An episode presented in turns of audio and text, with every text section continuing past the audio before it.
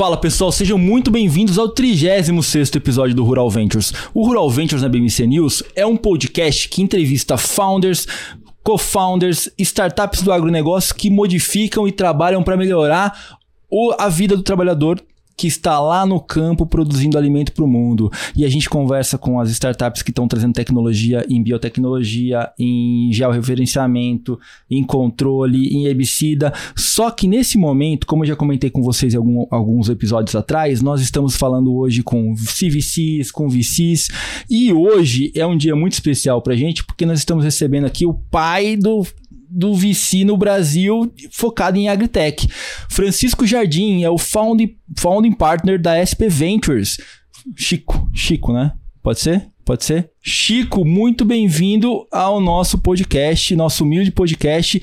Mas antes da gente falar com o Chico, lembramos que esse podcast é um oferecimento de Cargill, ajudando o mundo a prosperar. Chico, muito obrigado pela sua participação. É um enorme, enorme prazer recebê-lo aqui, cara. Fernandão, é uma honra estar aqui. Muito obrigado, parabéns pela iniciativa e empolgadaço que seja o primeiro aqui, hein? Vamos falar muito mais, cara. Mas antes da gente entender, acho que muita gente conversa com você. Eu já escutei vários podcasts com a participação sua. Eu sou um cara que escuto muito podcast.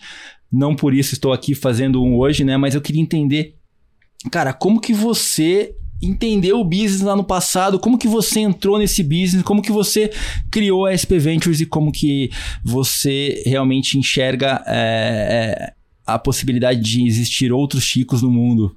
Não, golaço, Fernandão. Então, somos dois aqui na, na tendência do podcast, cara. Eu vou te falar que hoje, acho que 30%, 40% de toda notícia que eu consumo vem desse meio. É, Fernandão, a gente não montou a SP Ventures para fazer agtech, tá? Essa é uma parada que a maioria das pessoas não sabem. E digo mais, nenhum dos fundadores da SP Ventures tinha qualquer background no agro, tá? A gente montou o business para copiar o modelo de financiamento à ciência aplicada que os americanos inventaram e que decolou de uma região do norte da Califórnia chamada Vale do Silício e que se mostrou nos últimos 50, 60 anos como o método mais eficiente da história da humanidade para financiar o progresso, para financiar o empreendedorismo e para financiar a ciência, tá? E a gente começou replicando isso aqui do Brasil, cara. E aí, para nossa é, descoberta, e realmente foi sem nenhum viés, o que a gente tem de mais próximo do Vale do Silício aqui no Brasil é o agronegócio. Sem dúvida, concordo plenamente contigo. E é um business que é totalmente escalável, né? A gente olha muito para o mercado de, de commodities nacional e a gente fala, cara, como que isso, como que a gente, que é o maior produtor de alimentos do mundo, não vai escalar esse negócio, né? É, e não, e não só escalável, assim, ele é grande né? É um daqueles mercados que você olha. Sim. Não tem muita coisa aqui no Brasil que a gente pode olhar e falar, cara, a gente é muito bom, a gente é o melhor do mundo nisso, nisso nisso, né? Talvez futebol e algumas outras categorias. Agora, o agro, éramos, né? são, éramos pelo menos. Ojalá voltaremos a ser. Agora, no agro, é, a gente é e numa porrada de categoria. citricultura, sucro energético, cadeia da proteína. Então, porra, é, não é muito difícil quando você começa a estudar e mergulhar, ver o tamanho da escala que é o agro brasileiro. Mas, cara, interessante você comentar que vocês não eram, não eram do agro, não são do agro, não são focados, mas você, você hoje se especializou na grande riqueza do Brasil, né? Onde você consegue potencializar e também exportar muito conhecimento, né? Que eu acho que é o principal. E eu queria entender um pouquinho de vocês, como que vocês olham a seleção das startups, o que, que vocês procuram pela. Qual que é a proposta de valor que faz você, o Chico, brilhar o olho assim e falar assim, cara, essa startup aqui é boa.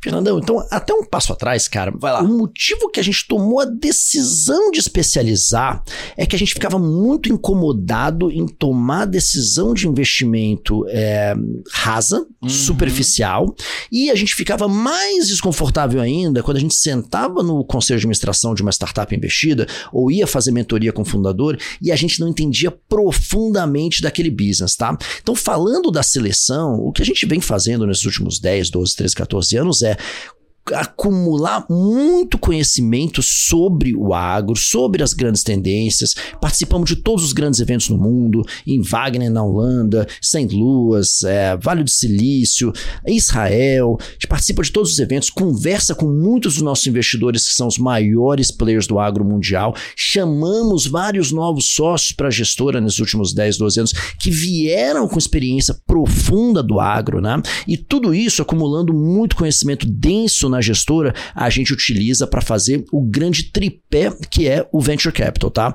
Que é primeiro acessar deal, depois escolher deal e por último e mais importante, agregar valor nos deals, tá? Então, eu acho que é esse, esse é mais como a gente escolhe, cara, é realmente pegando esse conhecimento. Agora, fora isso, é a receitinha de padaria do Venture Capital. Olhamos muito time, né? Complementariedade. É, tem uma parada que a gente sempre fala: o founder ele tem que conseguir vender o sonho meio que como missionário, profeta para os três stakeholders iniciais. Primeiro, para os cofundadores que vão ter que abandonar a carreira, a vida para poder seguir ele, né, para a montanha prometida. Depois, o primeiro investidor anjo, né, os americanos usam a expressão 3Fs, né, o Family, Friends and Full, porque é isso. Está botando grana única e exclusivamente no cara, na confiança, né, no Comprando sonho do cavalo, cara, né? comprando cavalo. E depois que o cara pegou cofundador e o investimento anjo, ele precisa pegar o primeiro cliente, que é o cara que vai apostar uma, uma oportunidade, vai botar um negócio na mão dele para ele entregar, sem ter nenhuma referência, aquele negócio nunca ter funcionado. É um sonho, são os três stakeholders. Eu acho que o, o empreendedor precisa conseguir contagiar esses três perfis, né? E óbvio, tem que ser um sonho grande para fazer jus ao investimento e tem que olhar o, o addressable market tem que ser gigante, né? Agora, tem. Agora olhando para você que olha bastante startup, que deve ficar o dia inteiro falando com startup, é, você tem uma história que você pode abrir pra gente que é engraçada, porque é, a gente conversa. Pô, a gente já tá no 35 episódio aqui, a gente conversou com várias startups, né? E cada, um, cada startup tem uma, uma conversa diferente. E a gente sempre escutou o lado do founder. A gente queria escutar agora o Launder do o lado do VC, o cara, o cara que tá do outro lado da mesa que tá falando assim, pô, eu vou investir ou não vou investir. Assim, uma história bizarra, porque a gente já teve algumas histórias aqui que a gente conversou, pô, o cara, é, placa na, na fazenda que o cara não quer mais receber startup, placa na fazenda que o cara fala assim, não quero mais olhar na cara de, desses, desses founders. E eu queria entender, assim, escutar, escutar de você algum, algum caso que você tenha é, conversado com um founder e que de bate pronto você falou assim, cara, esse cara aqui eu vou colocar grana e ele, ele tem um, um, um, É o cara que te vendeu no primeiro minuto. Porque é, é, é, o founder, né? É o founder, é o founder. Eu vou, eu vou até te contar uma, uma outra história, é, mas que segue essa linha do aprendizado e que bateu aquele estalo, né? Show. É, uma coisa que marca profundamente o investidor não é os deals que dão errado, tá? É, esse é um business de errar muito mais sim, do que a gente acerta. Sim, é, o que acontece é que a gente tem que acertar grande quando a gente acerta. Então nada tira mais sono do investidor, nada deixa o investidor mais traumatizado, mais torturado do que aquela grande oportunidade que a gente disse não e que a gente tem que ver todo dia na TV o resultado daquilo, né? O Vale do Silício é cheio disso, eu chamo de portfólio negativo, tá? O Vale do Silício é cheio desses, né? Daquele grande investidor que deixou passar o Google, que deixou passar a Apple, que deixou passar a Intel e tal. É, em 2015, né? 2014, 15, a gente ainda tinha um bolso ali que era para é, tecnologias que poderiam revolucionar o agro, mas não necessariamente ainda estavam no agro. E a gente tinha uma startup que estava na nossa mesa, é, tinha colocado um preço de 30 milhões de reais né, de valuation para a gente fazer uma rodada, num seed, na época era considerado Série A, e é, era na área de cripto, o negócio chamava Mercado Bitcoin. E a gente optou, né, pensando, olhando o time, olhando é, oportunidade de mercado, é, ainda tinha uma, um risco de regulação muito grande, Sim. tinha um risco de criptomoeda estar sendo usada para lavar dinheiro, e por causa de todos esses esses riscos a gente tomou a decisão de passar. Exatamente seis anos depois, eu estava sentado, é, com meu celular na mão, eu recebo um desses pushes né, de é, notícias que eles tinham acabado de fazer uma rodada com o SoftBank a 10 bi tá? A 10 bi de valuation, tá? Esse negócio teria dado para a SP Ventures, né, para nossa firma, mais de 100 milhões de, de carry, né, de taxa de performance, né? E, e teria sido uma grande porrada. Bem, por que, que eu peguei esse ponto? Fast forward isso para 2021, é, a gente está conversando com um empreendedor é, que estudou em Stanford, no Brasil, tinha montado uma startup exatamente um ano antes na área de criptomoedas, crédito carbono, chamada Moss Earth, tá? É, era um negócio que todo mundo falava que podia ter fraude, que podia ter é, problema aqui, problema ali. A gente fez a diligência, bateu o olho, não conseguiu encontrar nada, e aí bateu aquele déjà vu falando, cara, é, esse daqui a gente não pode perder de novo, não. Vamos fazer. Então, é, eu acho que o Venture Capital, ele é um business que você aprende aprende errando, né? E os erros como esse que a gente teve no mercado Bitcoin, ele deixa uma cicatriz muito profunda. E aquelas cicatrizes são que você tem que resgatar na hora de ver uma nova baleia passando e aproveitar a oportunidade. Lembrando o mais importante de Venture Capital, esse é um jogo de volatilidade, é um jogo de opções, né? O máximo que a gente pode perder é uma vez o que a gente colocou. E quando você vê os casos do Vale do Silício, e aqui, um Caseco Nubank, etc., você ganha centenas, centenas, para não dizer milhares de vezes o que você investiu. Então, o que você quer no portfólio é risco. Quando você vê um novo mercado surgindo, uma nova tecnologia tão empolgante, você não pode sair da mesa por causa do risco. Você quer risco. E essa foi uma lição importantíssima. E hoje o que a gente busca, óbvio, é risco com alinhamento de valores. É, e Venture Capital é, é, é uma classe de investimento totalmente voltada a risco. Né? O cara que investe em, em Venture Capital é o cara que já investiu em todos os outros ativos de financeiros, de risco, exposição imobiliário. E o cara fala assim: não, eu quero, eu tenho apetite, eu quero um pouco mais, né? É, basicamente é isso, né? E você está investindo na fase mais inicial da vida empresarial, que é onde a taxa de mortalidade é maior. Além disso, está investindo em coisas que as grandes companhias ainda não enxergaram, ou seja, porque são muito arriscadas. Você está correndo o risco que as grandes companhias não têm mais DNA para correr. As empresas, quando elas vão ficando grandes, elas vão perdendo aquele DNA do fundador de ser ousado, de arriscar, de fazer coisas fora da caixa. E é naquele momento que a gente tem que estar tá apoiando, investindo. Brilho, né? É, e onde a taxa de mortalidade é maior, mas isso é o venture capital e é por isso que esse modelo que os americanos criaram puxa, empurra tanto a fronteira do progresso humano. É, a gente, a gente olha pela, pelas tecnologias que têm vindo do Vale do Silício que modificaram a nossa vida, né? Então, Tesla, entre outros, né? Mas não vou entrar no detalhe aqui. Mas uma coisa que você falou da grande, das grandes empresas, é, e é uma pergunta que eu faço direto e, e, e tem essa recorrência porque eu quero entender a visão de cada pessoa.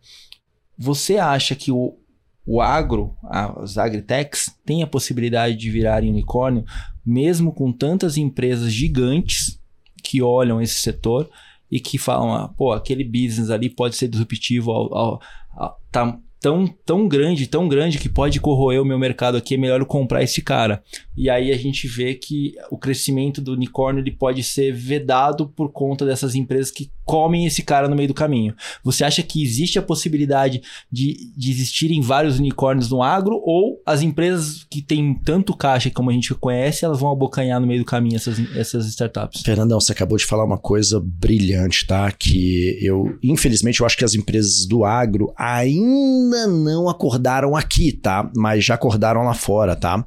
Que o ambiente corporativo ele ficou muito mais arriscado para as grandes empresas. As empresas são muito, elas são muito mais vulneráveis a grandes disrupções tecnológicas. Isso nas últimas décadas aconteceu, tanto que as empresas ficam no SP500 muito menos tempo, né? Sim. né? Então, é, isso primeiro é fato. Segundo, quando a gente vê como que as gigantes do Vale do Silício descobriram que elas conseguem se perenizar e sobreviver, é via exatamente isso que você falou, é via as aquisições. Eu acho que o exemplo que a, a, a gente sempre escuta escuta é o exemplo do Instagram e do Facebook, né?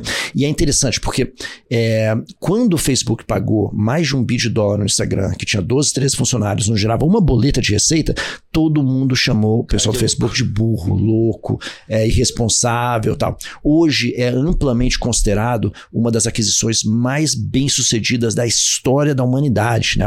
Você vê como apostar em inovação, em tecnologia, normalmente essa figura. Você vai de louco para gênio em alguns poucos anos, né? E isso. De gênio para louco. Ou de gênio para louco, exatamente. Então, o que, que a gente acha nessa linha? Eu acho que, primeiro, a ameaça para os grandes players do agro é real. E aqui eu não digo só as grandes companhias de insumos, mas eu digo também as grandes tradings e aos grandes bancos enfiados no agro. Tá? Então você pega é, a indústria de biológicos, a indústria de ag digital, as fintechs do agro, todas essas são ameaças reais que deveriam ser percebidas por essas grandes companhias que hoje têm caixa, mas não têm inovação, deveriam ser compras e está fazendo isso. Tá? Lá fora, várias tentaram e fizeram fizeram, né? A gente conhece o caso da Monsanto comprar Climate, Sim. da Corteva comprar Granular, entre outras, mas é, eu acho que ainda não é algo muito claro. E tem uma coisa do momento que a gente está vivendo hoje que é muito bacana. Essas grandes crises, é, que são temporárias, tá? Porque isso aqui é solo fértil para criar a empresa, sim.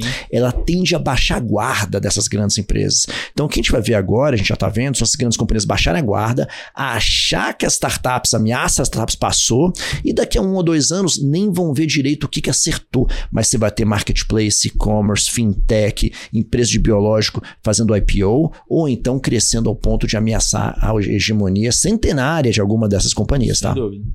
E o, o grande ponto é, é exatamente esse, né? Eles estão numa, num- numa conformidade, né? Numa tranquilidade, né? E estão com caixa. Deveriam estar apostando cada vez mais, mas eu acho que o apostar que você comentou até que acontece nos Estados Unidos, como a Climate, cara quando compra, você não acha que ele acaba matando a empresa?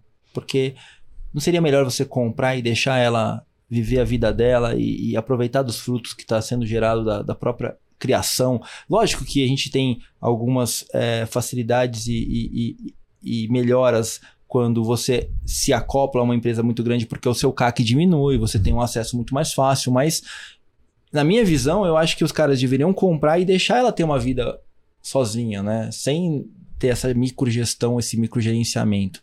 Não sei como que você enxerga isso. É um ponto excelente. Eu acho que a aquisição ela tem que ser ofensiva e defensiva, Sim. tá? Então, a parte defensiva é essa, de tirar um adversário imediato, uma morte da frente. Agora, tem que ter o aspecto ofensivo. O aspecto ofensivo, Fernandão, ele significa que você está comprando capability para a tua companhia. Então, em tech, essas ameaças, elas vão se materializar. Se você tira um adversário da mesa, vai aparecer outro em um, dois, três anos, e você não vai conseguir comprar todos. Então, na hora que você compra um e você consegue, e aí você tem que ter a estrutura muito dinâmica, preparada para isso, absorver aquele capability, no caso do Instagram, de monetizar e de fazer via mobile, por exemplo, você consegue ganhar dois, três anos na frente de um potencial novo entrante ou concorrente. Dois, três anos em tecnologia é a diferença de morte ou vida. É o meteoro acertando os dinossauros, né? Ou seja, não é dois, três anos, a vida acaba muito antes. Então, é, essa compra da capability é fundamental. A gente vê cases onde isso tem acontecido. Por exemplo, a John, Re- a John Deere comprou a Blue River lá fora. Ela comprou capability de visão computacional para aplicação de defensivos, herbicidas, é, de inteligência artificial. Então, isso colocou ela muito na frente. E, interessantíssimo, o mercado de ações americano reconheceu a John Deere como sendo inovadora e com uma estratégia de aquisição nessa linha e refletiu isso no preço da ação e ela valorizou bastante, muito mais do que ela pagou os 300 milhões de dólares na Blue River. Caramba. Isso é importante, né? O mercado está entendendo que o mundo de startups ele faz parte da, da estratégia da companhia, né? E o mercado de capitais entender isso é, é valorização das ações. Então, isso, isso para a gente é, é super importante. Total. E aí significa a estratégia de inovação, ela ser não só P&D interno, ela ser uma estratégia de M&A, ela ser uma estratégia de corporate venture, investir direto em startup, investir em fundos que investem em startups e conseguir ter o horizonte mais amplo para o que está acontecendo e conseguir ser, não só enxergar, mas agir em cima do que está acontecendo. E você acha que tem alguma empresa hoje que está no Brasil que está fazendo isso bem feito, assim, que você, você consegue acompanhar? Bem, eu, eu acho que tem várias que já começaram, né? Então, hoje, mais de 50% dos nossos investidores são grandes corporações internacionais. Pô. Os bolsos são todos o bolso global de inovação, é, seja na Europa, seja nos Estados Unidos. E aí, eu acho que é um reconhecimento de duas ou três coisas. A primeira, dessa ameaça ser real, e segundo, que essa ameaça pode e provavelmente virá e nascerá na nossa geografia aqui no Brasil. É, hoje nós somos o grande celeiro não só de commodities, mas também de inovação, né? Total. Principalmente a agricultura tropical, que é uma das grandes fronteiras é, agrícolas do mundo. E a SP Ventures trabalha somente com o Brasil ou trabalha com a América Latina inteira? Interessante, a gente começou com São Paulo, é, aí a gente expandiu para Brasil, hoje a gente investe na América Latina inteira. A gente tem um pitch muito específico para empreendedor. A gente se vende para os empreendedores como sendo a melhor proposta para o teu cap table se você quiser escalar o negócio de agtech no Brasil ou na América Latina com as lições aprendidas no Brasil. Então a gente acabou de investir numa fintech no México, a gente já tem seis fintechs no portfólio aqui no Brasil e a gente está replicando o que a gente viu acontecer no mercado mais maduro, como é o de fintechs brasileiras no México, né? Maravilha, muito legal. Falando em fintech, você chegou a ver essa nova regulação do Banco Central, que deu aquela mudadinha na taxa lá, e você acha que isso vai influenciar também para o agro? Porque o agro tem uma visão diferente, né? O agro tem uma visão de crédito, né? Que é a grande deficiência do nosso mercado. Você acha que a- as fintechs que estão olhando para o crédito hoje, elas vão ampliar o portfólio e vão acabar se comparando com Nubank da vida ou outras empresas? Fernando, essa tem sido uma discussão recorrente. Muito investidor nosso pergunta, né? Não só os ajustes de regulação, mas também como que as fintechs estão se comportando com o aumento na taxa de juros, né? Que em tese começa a tornar uma das vantagens competitivas que elas tiveram nos últimos anos, que é poder acessar o mercado de capitais com custo mais barato, é, começa a nivelar, sendo que os bancos têm fontes de captação mais pulverizadas, diversificadas, não conseguem manter o custo mais baixo, né? O que, que a gente tem visto, tá? O fenômeno das fintechs, das ag-fintechs, nesse caso, né? É, ele é muito mais amplo, tá? É, a gente começou a investir nelas em 2016, 2017 e elas realmente explodiram pós-pandemia. Então, nos últimos dois anos, a gente viu um, um crescimento muito grande. É, ele é decorrente de várias coisas, esse fenômeno, tá? Primeiro, a digitalização abrangente no campo, tá? Na hora que o campo fica mais digitalizado, você consegue é, ganhar eficiência em todas as etapas do serviço financeiro produtor, na originação, no score de crédito, na concessão, no monitoramento pós-concessão e no collection, tá? Você consegue fazer isso tudo mais eficiente no digital. Segundo, tem uma desregulamentação contínua muito forte. Tanto a que está acontecendo no mercado financeiro completo, de Sim. PIX, Open Banking, tudo isso, até coisas muito específicas no agro, como a CPR digital e o FIAGRO. Né? É, a chacoalhada na taxa de juros foi importantíssimo, porque gerou essa, essa inércia, essa subida agora eu acho que vai gerar uma filtragem, um screening em algumas que não eram sustentáveis ou que não criaram modelos sustentáveis, mas aquelas que estão conseguindo oferecer para o produtor uma experiência sem papel, muito mais rápida e com crédito né, bem serviço, né, custos competitivos, essas têm uma proposta de valor perene. E a gente está vendo um Banco Central que, todavia, é, e seguindo o mandato dele, que é democratizar o acesso a crédito e criar um sistema financeiro mais resiliente, né, mais democrático, ele está cumprindo o mandato dele, que é promover a competição no setor. Sim. E a gente sempre teve um oligopólio aqui no Brasil, que é uma das coisas, vários fatores que mantêm taxas de juros alta. Né? É, os grandes bancos são pioneiríssimos e são super eficientes. O Brasil tem um, um sistema brasileiro de pagamentos, um sistema financeiro fantástico, mas a falta de concorrência faz mal para qualquer setor. E as fintechs vieram para sacudir e gerar melhor custo, melhor termo. no agro, que foi sempre, agro. sempre comandado pelo Banco do Brasil, né? A Exato. que não tinha como entrar, né? A gente olha, bom, a gente recebeu várias startups aqui, algumas delas fa falando exatamente sobre CPR, sobre peer-to-peer, -peer, e aí eu queria entender de você qual é a sua visão, você, dado que você é um VC, sobre essas novas modalidades de negócio, de crowdfunding, de de peer-to-peer, -peer, de, de for formas de que as pessoas ajudam as pessoas a fazerem o business crescer.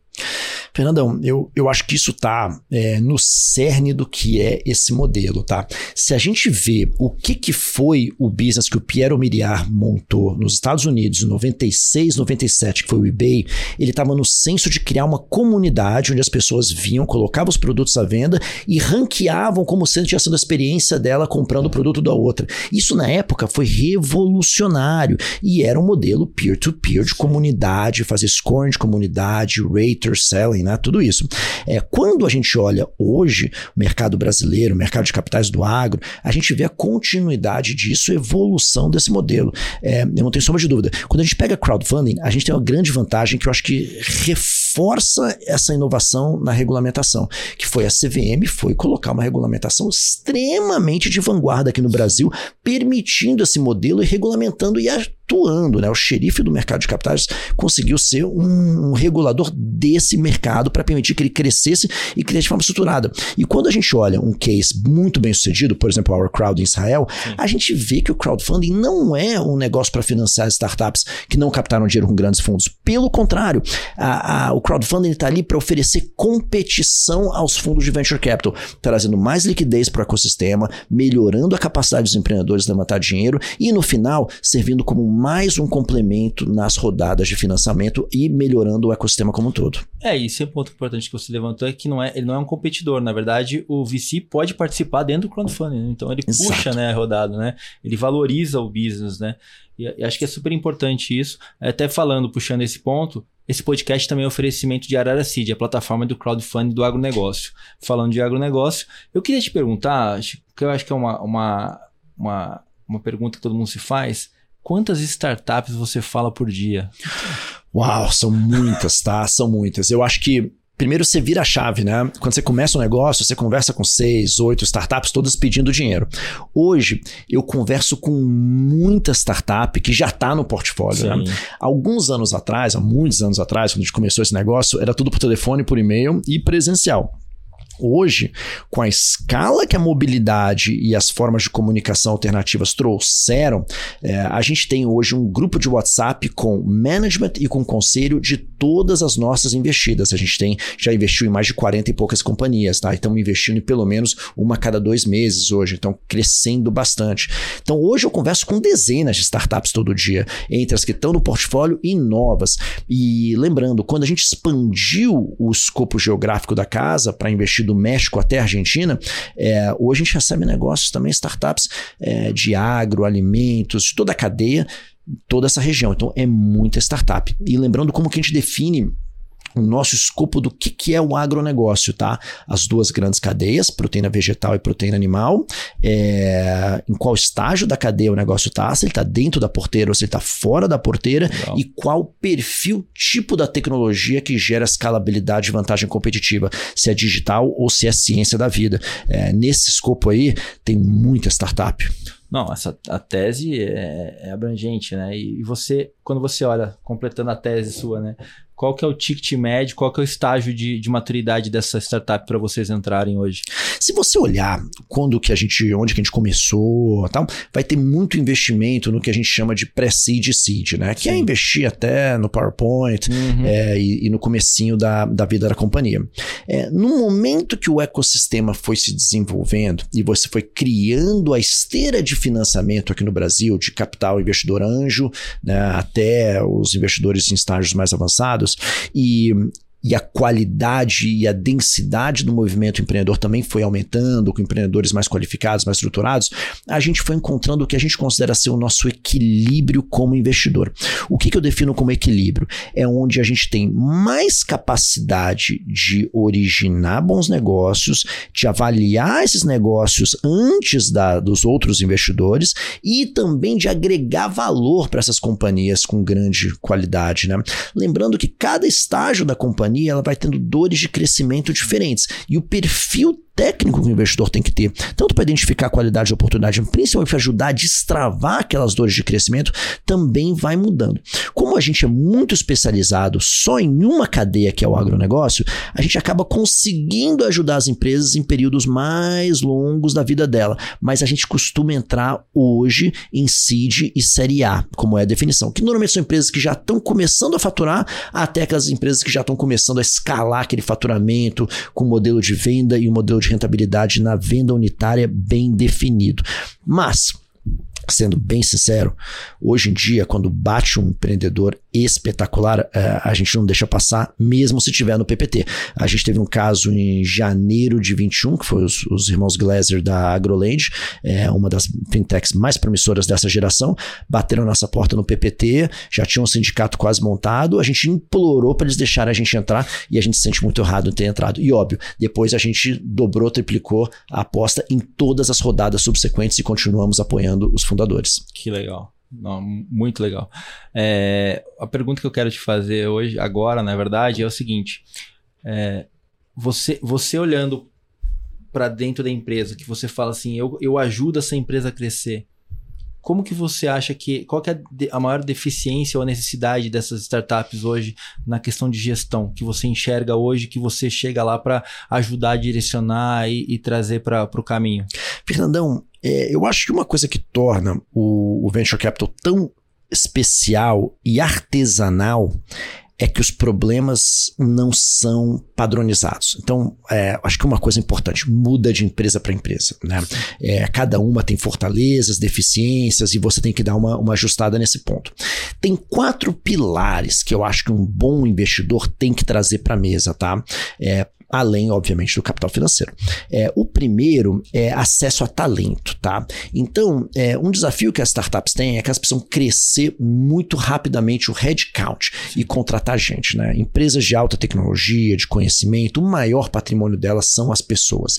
Então, ela tem que conseguir atrair gente, reter gente e motivar gente. Então, primeiro ponto, pilar, talento, acesso a talento, e hoje a gente passa muito tempo fazendo networking com profi potenciais profissionais que vão trabalhar nessas startups, né? É, e óbvio, muitos desses acabam sendo empreendedores. É o, Hunter, né? É o Hunter. É, hunting é fundamental. O segundo ponto é acessar mercado. Então, ajudar aquela startup a fazer os primeiros contatos, seja comerciais para venda direta, seja com canais, né? Os canais são que acabam trazendo escala para aquelas empresas, né? Então, acesso a mercado. No caso né, do agro, é acesso a é, grandes produtores, Sim. acesso a revendas, acesso a outros parceiros que podem ser disseminadores ou distribuidores daquela tecnologia. Terceiro, acesso a mais capital. Então, uma coisa que a gente se dedica muito na SP Ventures é participar das feiras internacionais e conversar com fundos generalistas que não são do agro para poder ser um investidor referência e ponte para quando a gente investe numa startup, ela conseguir entrar no holofote de outros investidores e garantir mais capital financeiro. Tá? Né? É. E o quarto é conhecimento estratégico. Então, a grande vantagem de ser especialista é que você está enfrentando os mesmos desafios e obstáculos estratégicos em todas elas, ou pelo menos similares. Né? Então, você consegue pegar o que uma aprendeu e transferir aquilo para evitar que outra cometa o mesmo erro. Né? E você vai ajudando com mentoria estratégica. É, com esses quatro pontos, o jogo do Venture Capital deveria ser uma profecia que se autorrealiza, que nem você vê nos Estados Unidos. Quando uma startup nos Estados Unidos, no Vale do Silício, capta com a Sequoia, a chance daquela startup dar certo aumenta brutalmente. Por quê? Ela atrai os melhores talentos, ela acessa mercado, principalmente se for enterprise, ela acessa mais dinheiro na próxima rodada e os sócios da Sequoia estão há décadas e décadas e décadas fazendo mentoria e aprendendo como escalar negócios globalmente, desde que eles investiram na Apple e outras empresas. Então, a gente tenta criar a mesma coisa. Depois que o empreendedor baixa a nossa porta e a gente entra no cap table, a gente tenta transformar ele numa profecia que vai se autorrealizar e com isso os outros empreendedores se dão conta do mesmo fenômeno e batem preferencialmente na nossa porta. E aí o que você tem que estar tá sempre azeitado é aquela aba do meio que é escolher as startups certas, uma vez que o business do venture capital é um business de dizer não, né? A gente fala Sim. não para uma para cada 70 negócios que batem na nossa porta. Como que você vê o M&A nessa, nessa, nessa linha de negócio? Porque a gente vê muita startup correndo na mesma linha, na mesma direção, né? Então, e, e uma coisa que é inacreditável é que fala assim, cara, tem muita empresa fazendo a mesma, o mesmo negócio, olhando para o mesmo projeto, olhando para o mesmo tamanho de mercado. Em algum momento, essas empresas vão se encontrar e a gente vai ter que fazer um M&A. Como que você enxerga essa modalidade de M&A para o mercado de startups, que eu acho que deve crescer bastante daqui para frente? Eu também acho que deve crescer. A gente já tem visto várias é, iniciativas e movimentos, mas lembrando, o business de startup ele é um business de alta mortalidade. Sim. Então a primeira coisa é, a gente vai ter 40, 50 startups remando na mesma direção e 80% morrendo, tá? Sim. E isso é o normal. Natural. É, o, o pessoal que está entrando no jogo agora, ou, ou, ou, que não é muito profissional, vai dizer: ah, tá vendo, o negócio de startups não deu certo. Não, não, não. O jogo era exatamente esse. É muito pipeline, é muito negócio e muito erro, muita coisa dando errado. Então, esse é um ponto. Aí vai ter consolidação, com certeza, e eu acho que esse é um processo do capitalismo saudável. Sim. Agora, você tem que ter uma figura é, que é o, o, grande vencedor, que é o que a gente chama como consolidador. Se você pega, a gente citou aqui o caso do Facebook com o Instagram, mas tem a Amazon, tem a Apple, tem o Google, é, para não citar outros, tem a Cisco, é, esses caras que venceram de forma muito robusta suas respectivas verticais se tornaram adquirentes, compraram várias empresas deram saída para investidores, Sim. liquidez para empreendedores e incorporaram aqueles times, aqueles produtos, aquelas tecnologias dentro do seu core offering, né? E em compensação, o dinheiro e a liquidez que eles distribuíram nesse processo de M&A voltaram para o mercado como investimento anjo ou como novos negócios de outros empreendedores. Então, é, esse é o círculo, né? O ciclo virtuoso que a gente vê rodar tão bem no ecossistema como o Vale do Silício, como Israel e que está acontecendo agora no Brasil pela primeira vez. E você acha que Estados Unidos está na, na, terceira onda já de, de, startups? Como que tá? Ah, não, já está mais avançado. Está mais avançado. Tá mais avançado. O, o, o Venture Capital Startup dos Estados Unidos, acho que a primeira geração, por isso que chamou o Vale do Silício, né? Uhum. Foi aquela turma que acabou fundando a Intel, né? Ah, o, o Moore, tal, nos anos 60 uhum. ainda. É, aí, de lá, é, você teve toda uma explosão que, putz, foi computador pessoal com Apple, teve aí indo para software com Microsoft, teve biotecnologia com Genentech, aí explodiu com internet em 94, 95 com Yahoo, aí acabou indo para mobile social com esses modelos de negócio novos na Uber é, e, o sharing, crowd sharing como Airbnb. É, mas olhando para agro, agro, agro é, parece ser mais recente, né? Bem mais recente. É, então, qual onda você acha que está no agro? O, o agro, esse é um ponto importante. O, eu acho que teve um deslocamento nos últimos 10 anos no agro, onde a inovação se deslocou das grandes companhias para as pequenas, Sim. que é um fenômeno que aconteceu na, no, nas outras cadeias já faz bastante tempo. Sim. No agro, isso é recente, tá? E. E lembrando que essa, esse deslocamento é muito importante, porque com essas novas tecnologias é muito importante inovar em dois sentidos: com tecnologia e com modelo de negócio novo. E as grandes companhias são muito engessadas para mudar o seu core business, o modelo de negócio tradicional. Travado, é. né? Eu diria que a gente está é, na segunda ou na terceira onda sendo que a primeira ainda não terminou. É, ainda está indo, né? Teve algumas saídas, Sim. mas continua indo. É, então eu diria que a gente está na segunda, terceira onda nos Estados Unidos. No Brasil a gente ainda está é, assim eu, na marola. Na marola. Eu diria que tem uma, uma safra, né? Como a gente fala, os americanos chamam de vintage, né? Uhum. É, que é o vintage 2020-22, tá? É, se você pega 2008 e 2009 nos Estados Unidos, foi talvez uma das safras recentes mais espetaculares para o Venture Capital, foi quando você teve Uber, Instagram, Airbnb, uhum. WhatsApp e tal. É, por quê? Quando você tem grandes crises, você tem solo fértil para startups e para destruição criativa. Porque você tem talento disponível para empreender, você tem mudança comportamental, enfraquecimento de players muito estabelecidos. Né? Quando você olha nos Estados Unidos esse passado, é, isso normalmente está casando com grandes crises econômicas. O que, que torna 2020 a 2022 um período tão especial? A crise teve origem na saúde. A mudança comportamental foi muito mais acentuada. No agro, é, a gente falava com um produtor em, do, em, fevereiro de 2020: ah, vamos fazer um vídeo conference. Você tinha que ajudar o cara a baixar o negócio, Exatamente. ensinar. Você falava com o mesmo produtor em maio, tá? O cara te perguntava qual plataforma você quer usar. Teams, Meets, ele tinha todas, ele fazia todas, ele participava de live. Ele... Então ele virou um animal digital muito rapidamente, né? E, e aí você teve a mudança comportamental. É, a gente faz aquele radar AgTech com a Embrapa Sim. desde 2019. É, a gente mapeou. Durante a pandemia, teve mais de uma AgTech nascendo por dia. Então, o ímpeto empreendedor explodiu, né? E ao mesmo tempo, você teve né, um deslocamento de como que o produtor compra tecnologia. Ele não compra mais né, com o RTV batendo na Sim. porta dele, tomando cafezinho, dirigindo 500 quilômetros numa picape com CAC de 10 mil reais. Não, é marketing digital, é funil, é inside sales. CAC LTV muito mais eficiente. Então, as grandes companhias abriram esse flanco. E esses três fatores, eu acho que a gente vê uma explosão das agtech de 2020 e 2021 com outro nível. E óbvio, as que vieram da primeira geração aqui no Brasil, de 2015 a 18, 19, é, elas já estavam com o produtinho pronto e também surfaram essa onda e explodiram. Então, muita startup que não estava talvez indo tão bem até 2020, de 2020 para cá, rock stick, como eles chamam nos Estados Unidos. Né? Conseguiu surfar uma onda. Né? Opa! Cara, passa muito rápido, a gente tá chegando no final. E antes da gente finalizar, Chico, queria pegar uns insights contigo para ajudar os founders que estão nos escutando.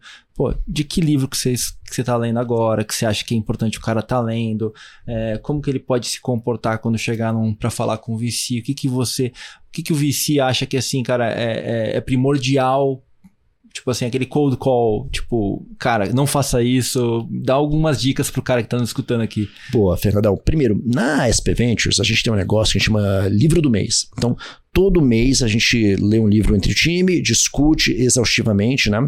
E eu recomendo que toda startup tenha isso para promover é, a obsessão pelo estudo, né? Esse é um business que a gente tem que estudar, tem que aprender e, putz, é fundamental.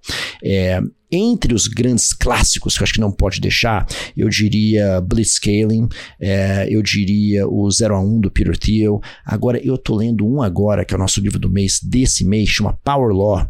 É, é um livro que já tem em português, é um livro que narra a história do Venture Capital desde os anos 60, 50 até hoje, mostrando todos os modelos de negócio diferentes. É um dos livros que está sendo mais comentado no Vale do Silício hoje, tá? E ele é uma baita de uma história de como funciona o capital de risco, como que ele evoluiu até hoje e para onde que ele está indo e serve muito para entender a cabeça desse motor da inovação, do financiamento da ciência aplicada, que é o venture capital, tá? Que animal, muito legal. E uma coisa que o, o, o founder não pode fazer com você ou pode fazer diretamente para ter um acesso direto com você? É, eu, eu gosto de um, um dos meus sócios, o Alexandre Stefan, ele sempre fala, né? É, ele gosta de deixar o founder é, ter que usar os seus recursos para chegar nele, né? Porque pra gente, se você consegue chegar, né? Isso é para todo VC, tá? Se você chega no investidor via um outro fundador bem sucedido do portfólio, você chega no topo da fila, tá? Eu garanto que quem bater no Kazek hoje, recomendado pelo David Vélez, entra no topo da fila, tá? E no nosso caso, igual. Se chega via um Glazer, chega via um Fabrício da Traive, chega via um Luiz Adaime da Moss, chega na frente da fila, tá? Então, conseguir indicação de um empreendedor que vai fazer a triagem. É, mas tem outras formas de chegar, pode ser via o investidor, etc. Mas a forma como o empreendedor consegue mostrar a resiliência dele na hora de conseguir o contato e o networking, mostra pra gente como que ele consegue subir na selva e atingir um investidor. Se ele chegou até você, é que ele consegue chegar no cliente né? Exato, consegue chegar no cliente e consegue chegar no talento. Exatamente.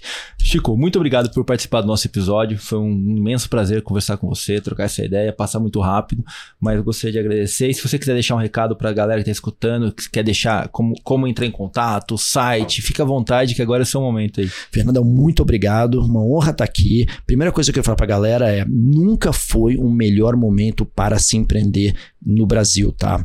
É, as tecnologias estão disponíveis, o capital está disponível, é, os clientes, o produtor está muito aberto para testar coisas novas. Né? É, então, e, e, o AgTech hoje, ele permite é, não só criar muita riqueza, mas casar, e, e, tem poucas oportunidades na história disso, né? De você casar criação de riqueza financeira com muito propósito, garantir segurança alimentar, criar uma agricultura de baixo carbono, mais justa, mais resiliente ao clima. Então, é, é, primeiro eu recomendo todo mundo que vá empreender. É, é são os empreendedores que vão resolver o problema do nosso país, não são os políticos. Então, recomendo primeiro lugar isso. Segundo, venham a falar com a gente. Se você quiser trabalhar na SP Ventures, se você quiser submeter um business plan para a gente, é, é, nosso site é spventures.com.br, nosso Instagram é spventures, né, arroba spventures, o meu é jardim underline spv, estamos é, no LinkedIn, a gente é multiplataforma, é, nossos empreendedores também estão aí à disposição, contem conosco, vai ser uma honra engajar.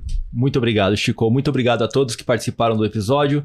Gostaria de agradecer aos nossos amigos e ouvintes. Nos sigam no Instagram, arroba underline BR, e também fique ligado no YouTube da BMC News. Né, Ale? Toda quinta-feira, 7h45 da manhã, tamo lá. Essa semana vai soltar aí agora nosso episódio com o Chico. Fiquem ligados e aproveitem. Muito obrigado e até a próxima.